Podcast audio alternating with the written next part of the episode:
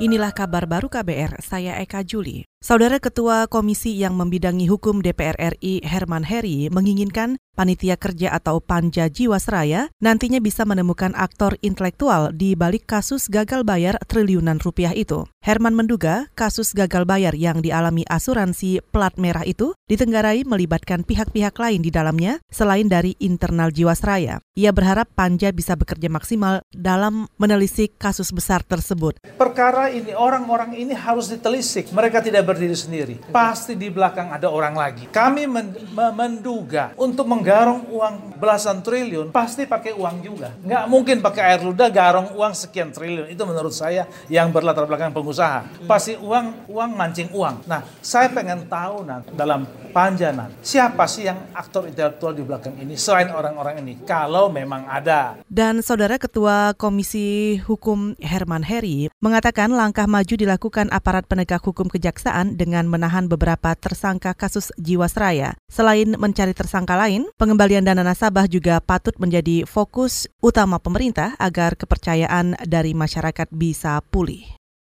Dan kita ke informasi selanjutnya. Komisi Pemberantasan Korupsi atau KPK siap menghadapi gugatan pra-peradilan yang didaftarkan oleh masyarakat anti korupsi atau MAKI terhadap pemimpin dan Dewan Pengawas. Gugatan dilakukan terkait kasus suap pergantian antar waktu atau PAW anggota DPR RI yang menjerat Komisioner KPU RI Wahyu Setiawan dan caleg PDIP Harun Masiku. Juru bicara KPK Ali Fikri mengatakan lembaga anti rasuah masih menyelidiki kasus ini. Koalisi masyarakat ya, MAKI terkait pra-peradilan ya tadi ya, terkait pra-peradilan Uh, jadi begini, pada prinsipnya tentu hak siapa siapa pun untuk mengajukan gugatan pra peradilan ya. Kami menghargai itu dan tentunya jika kemudian KPK sebagai termohon tentunya kami siap untuk menghadapi itu. Namun yang perlu digarisbawahi bahwa sampai dengan saat ini KPK masih melakukan penyidikan. Penyidik terus-menerus bekerja menyelesaikan pemberkasan e, perkara Juru bicara KPK Ali Fikri menegaskan institusinya masih mendalami seputar proses administratif terkait pergantian antar waktu. Kemarin Masyarakat Anti Korupsi Indonesia atau MAKI mendaftarkan gugatan di Pengadilan Negeri Jakarta Selatan. Gugatan pra-peradilan dilakukan karena KPK belum menetapkan dua orang yang diduga kuat terlibat dalam kasus dugaan suap anggota KPU. Mahkamah Internasional PBB atau ICJ memerintahkan Myanmar untuk mencegah aksi genosida terhadap etnis Muslim Rohingya. Putusan itu dikeluarkan Kamis waktu setempat di Den Haag. Putusan ini sebagai respon atas pengaduan yang disampaikan November lalu oleh negara di Afrika Barat Gambia yang mewakili organisasi konferensi Islam. Pemerintah Myanmar dituduh melanggar konvensi genosida 1948.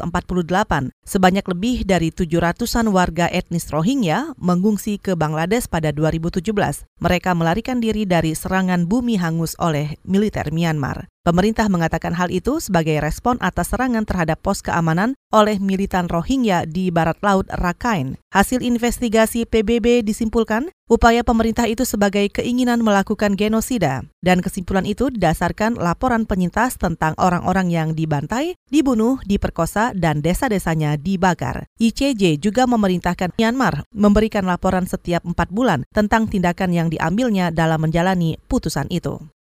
Kita ke berita olahraga. Liverpool meredam tuan rumah Wolverhampton dengan skor 2-1 dalam laga pekan ke-24 Liga Inggris di Stadion Molineux Jumat dini hari waktu Indonesia Barat. Wolverhampton yang tertinggal lebih dulu akibat tandukan Jordan Henderson sempat bangkit menyamakan kedudukan melalui Raul Jimenez. Tak bertahan lama, Roberto Firmino naik ke atas panggung menjadi penentu kemenangan Liverpool. Kemenangan itu praktis membuat Liverpool kini mengumpulkan 67 poin di puncak klasemen dan merestorasi keunggulan 16 poin atas Manchester City di posisi kedua. Sedangkan Wolverhampton gagal beranjak dari urutan ketujuh klasemen setelah dilompati Tottenham Hotspur sehari sebelumnya. Saudara demikian kabar baru, saya Eka Juli.